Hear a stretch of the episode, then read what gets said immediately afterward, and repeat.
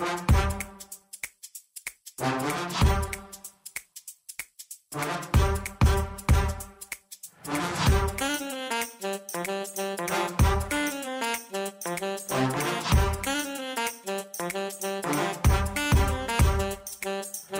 I'm Mike Maloney, and welcome to another CSRM podcast. Today's episode is hosted by Dr. Greg Linville.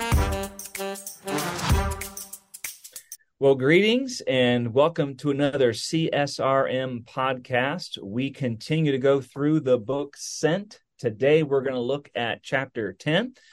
I am joined with a couple staff members here. We have Scott Stedman, our producer, and he is spinning the dials here, and Dr. Greg Linville, the author of the book. Greg, for the sake of time, I'm going to jump right in in chapter 10. Uh, you begin with this phrase, moving from to moving to. So, what are you talking about? And uh, dive right in and help us have a conversation here. As a, as a summary to the to the book, that's how this chapter functions, and it tries to simplify and maybe just hone in on some of the key principles. And we've talked about sacred cows. We've talked about we've always done it that way. How can we do it? And here's a couple things that are just summaries of this book. The first one, and moving from and moving to, is moving from sports activity. We have a softball league and we get the umpires lined up and we get the field mowed and the lines down and the lineup and do all that kind of stuff. And we forget about oh yeah, I gotta I gotta do a devotional, and, you you the the field's immaculate. The lineup is it's positioned to win the game, but we we don't win in the spiritual battle. It's got to move from sports activity to gospel centric mission. Uh, so I, am going to read this because I think it's just right out of the book on page 142. Unless there is a no compromise ruthless dismantling of any sports, rec, and fitness activity that are not rooted in mission, there will be little, if any, progress in mobilizing and enabling the overall ministry to effectively fulfill the Great Commission. If you're not intentional on evangelism, it's going to be accidental at best. That last phrase is what I just said. So we've got to be committed to it. It it's we it's, as it said, it's got to be ruthless, accepting no substitutes. We've got to move from activity to gospel centric missions. Let me put this in. Too often, local churches hire somebody who has been a great athlete or coach. You know how to do sports ministry.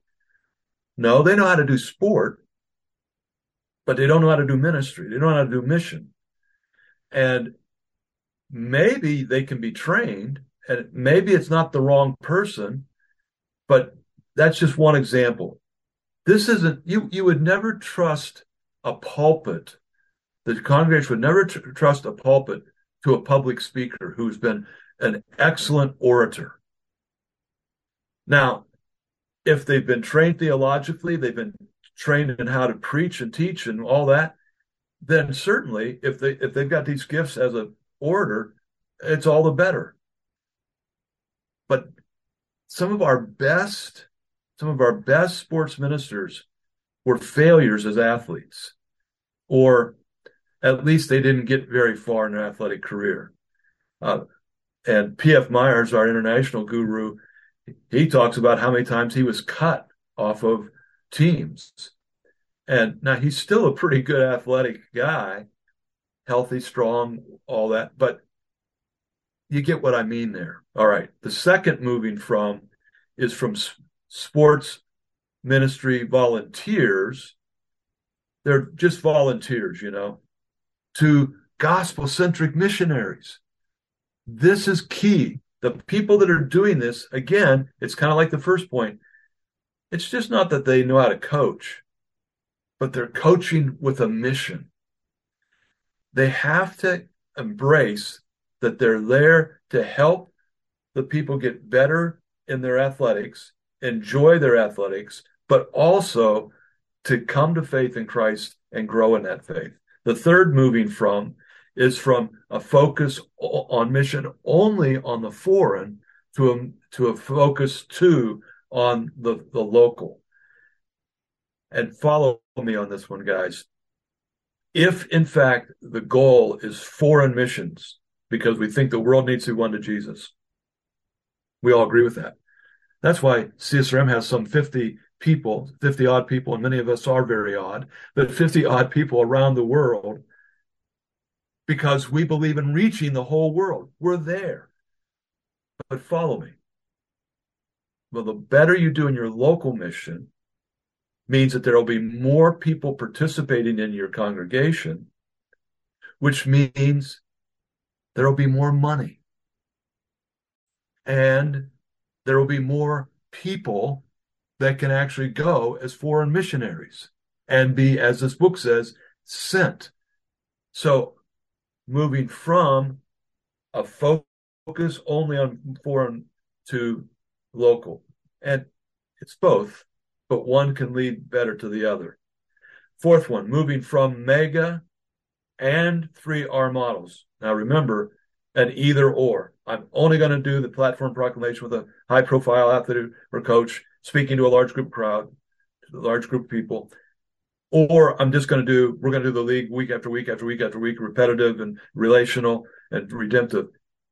Moving from doing those separately to moving them as an integrated way, using them both in the local church's outreach. The fifth moving from is from proclamational preaching to incarnational proclamations, meaning that we move from only proclaiming the gospel with our lips to taking what we talked about earlier in earlier episodes that we proclaim the gospel by our lives, by how our leagues run, by how the facilities are updated and, uh, and, and upkept and their and the upkeep of them, that how we actually treat people and it's organized, it's on time, it's, it's considerate, sensitive. We do all that as a proclamation, and then we affirm our proclamation with our words. And that's what we call incarnational, in the flesh, that we are proclaiming it in the flesh, how we live, how we operate, and then we proclaim it also with our lips. We affirm it with our lips. So we move from just having somebody get up and give a platform proclamation to it being an, an entire encompassing wave forward.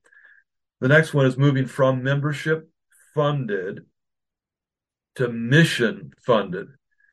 So this this can confuse people a little bit, but that the the membership funded to mission funded membership in the league, membership in the fitness class, that their fees pay for this.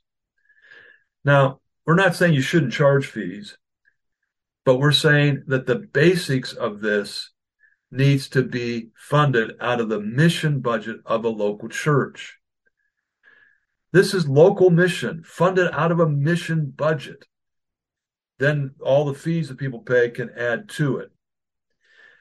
And the last one then is moving from ministry silos to ministry integration. How can we not just have an outreach over here with sports, rec, and fitness, and then have all the other stuff that goes on in the church? And here's some examples, and there's a list of it in, in a book on page 144. How about children's pastors that deliver the weekly devotions to the youth sports teams? How about youth pastors who become coaches in the youth league? How about women ministry leaders attending and maybe even leading fitness classes? How about men's ministry leaders coaching or at least playing in the softball league that the church has?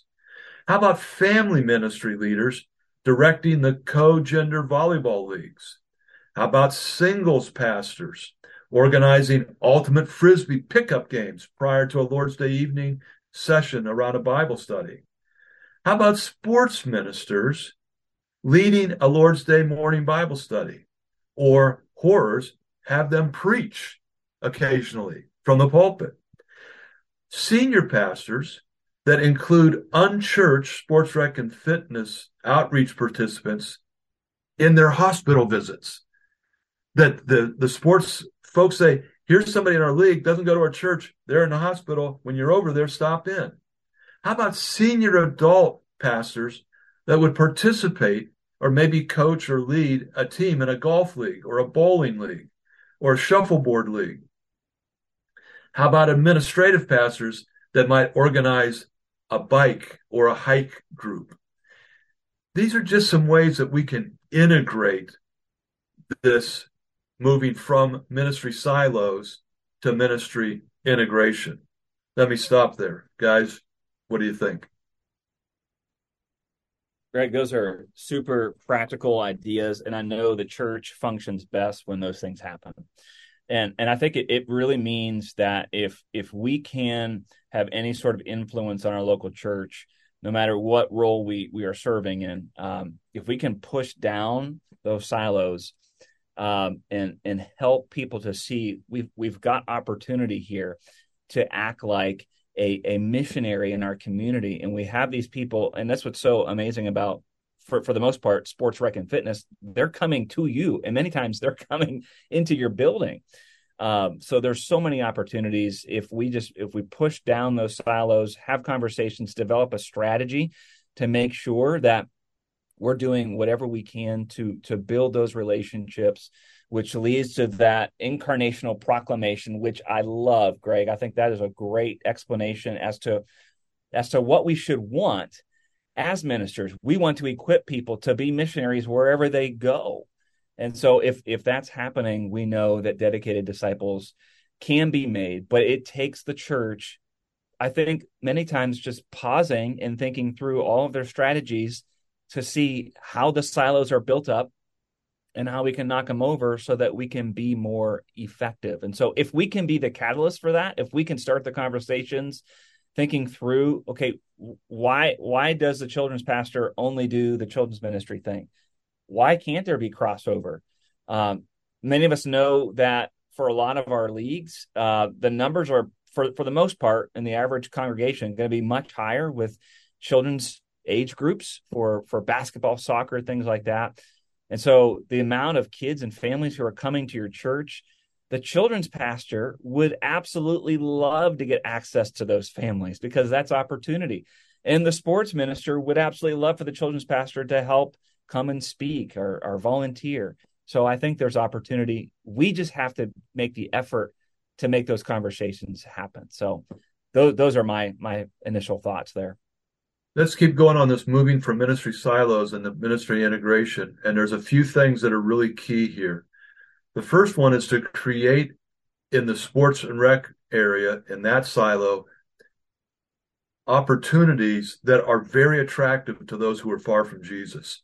So that then our people that sit in a, in a pew on a Lord's Day morning, that they can invite their neighbors and friends and coworkers and, and fellow students into that that's creating that. That's the first thing to break down these silos. The second thing is to, to create then bridges to the congregation, next steps, if you will, and and that's got to be very much thought through by the entire staff of the church.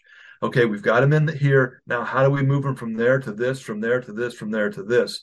Going back to our second book in the series, The Two Dysfunctions the two disconnects. And the, the first one is to get them into our sports outreach community. The second one is from there to the church. Not to confuse you, another area here to help us move to the integration of these silos is to create a conducive culture. And at this point, I'm going to take just a, a moment to speak directly to senior pastors, administrative pastors, and what is called the worship leader. By the way, my my belief is that the Holy Spirit's the worship leader, and a person that holds the guitar or plays a piano is simply following that lead. Okay, be that as it may. You've got to enhance and expand the welcome to the unchurched into the church. That first appearances are very important. They need to be clear. They, there needs to be concise directions when they pull in the parking lot, where do they park? From the parking lot, where they go? And in the facilities, there needs to be signage. How, where do I go? Where do I go? And there needs to be welcome people, people out in the parking lot, people that are at the doors, people in the hallways, name tags clearly designated because you got to understand that when a person has never been in church, they don't know, they don't get this. And it's kind of like when we go to uh, a live theater or we go to a ball game or we go to some different religious, we go to a Jewish funeral or uh, an Islamic whatever wedding. Uh, you know, we don't know what to do. We need people to help us. Name tags, vests, something to communicate. And then in the church service and the Bible study, we got to minimize religious language and jargon. Brother, are you washed in the blood? I hope I, am out of here. I hope I'm never washed in the blood. What is this crazy man talking about? Provide Bibles to all who come and refer to page numbers rather than books of the Bible. They don't know. Assume that the message is going to be heard by unchurched. So when you say turn to Second Timothy and the person in the pew saying, I don't even know who First Timothy is. How am I supposed to turn to the guy that Second Timothy? Uh, I didn't even know there was more than one Timothy. And so you get the idea. You've got to make these things conducive, and then follow up. Somebody comes, you've got to have somebody following up with those people. So I, I know our time is short, and I don't want to go, but this gives you an idea that you've got to make this transition easier for the non-churched. And uh, we are running short on time here. But Greg, I, I think this, and I, love what you said. Uh, the entire staff has to be on it. And so, senior pastors, if you just heard that, um, as, as, you do your calendar planning, like a lot of churches do, um, make sure you include the sports rec and fitness ministries and if there's a point person for all of that, maybe it is your your sports minister. Include them, include them in the overall strategy of, of what are we going to do when all these people do come uh, from the street into our gym, and then in, from the gym into our sanctuary. And Greg, I would I would even back it up a step further. Not only are we looking for signage and greeters and just you know very clear ways to know what your next step is, make sure your web presence, your social media presence is is top notch if COVID taught us anything in that that weird couple of years, people are checking us out online now before they ever step foot into our church building. So make sure things are clear and professional and excellent there, all for the sake of the gospel. That, that that's the whole reason why we're doing this. The strategy is not just to build numbers for the sake of numbers. The strategy is because we are sent as missionaries. So that's all the time that we have here uh, for this podcast recording. We encourage you buy a copy of the book Sent. Uh, senior pastors, we just spent the last couple minutes focused on you. This might be a great gift for you to buy for somebody who's leading your sports rec or fitness ministry. Give them this book, have a conversation, uh, bring it to your elders. Ask the ask the question: What can we do to tear down those silos? What can we do to make things clearer so that we can so that we can create those easy those easy pathways uh, so that people can get connected to our church and ultimately to Christ Himself. So we're out of time here today. We sure hope you'll join us next time for the next podcast episode. Take care and have a blessed day. The CSRM podcast is a production of CSRM and their production house, Overwhelming Victory. Dr. Greg Linville is the executive producer, and Scott Stedman is the associate producer and editor. To learn more about CSRM, visit csrm.org. For more information about Overwhelming Victory, visit overwhelmingvictory.org. The CSRM podcast is the flagship member of the podcast network Overwhelming Victory Radio.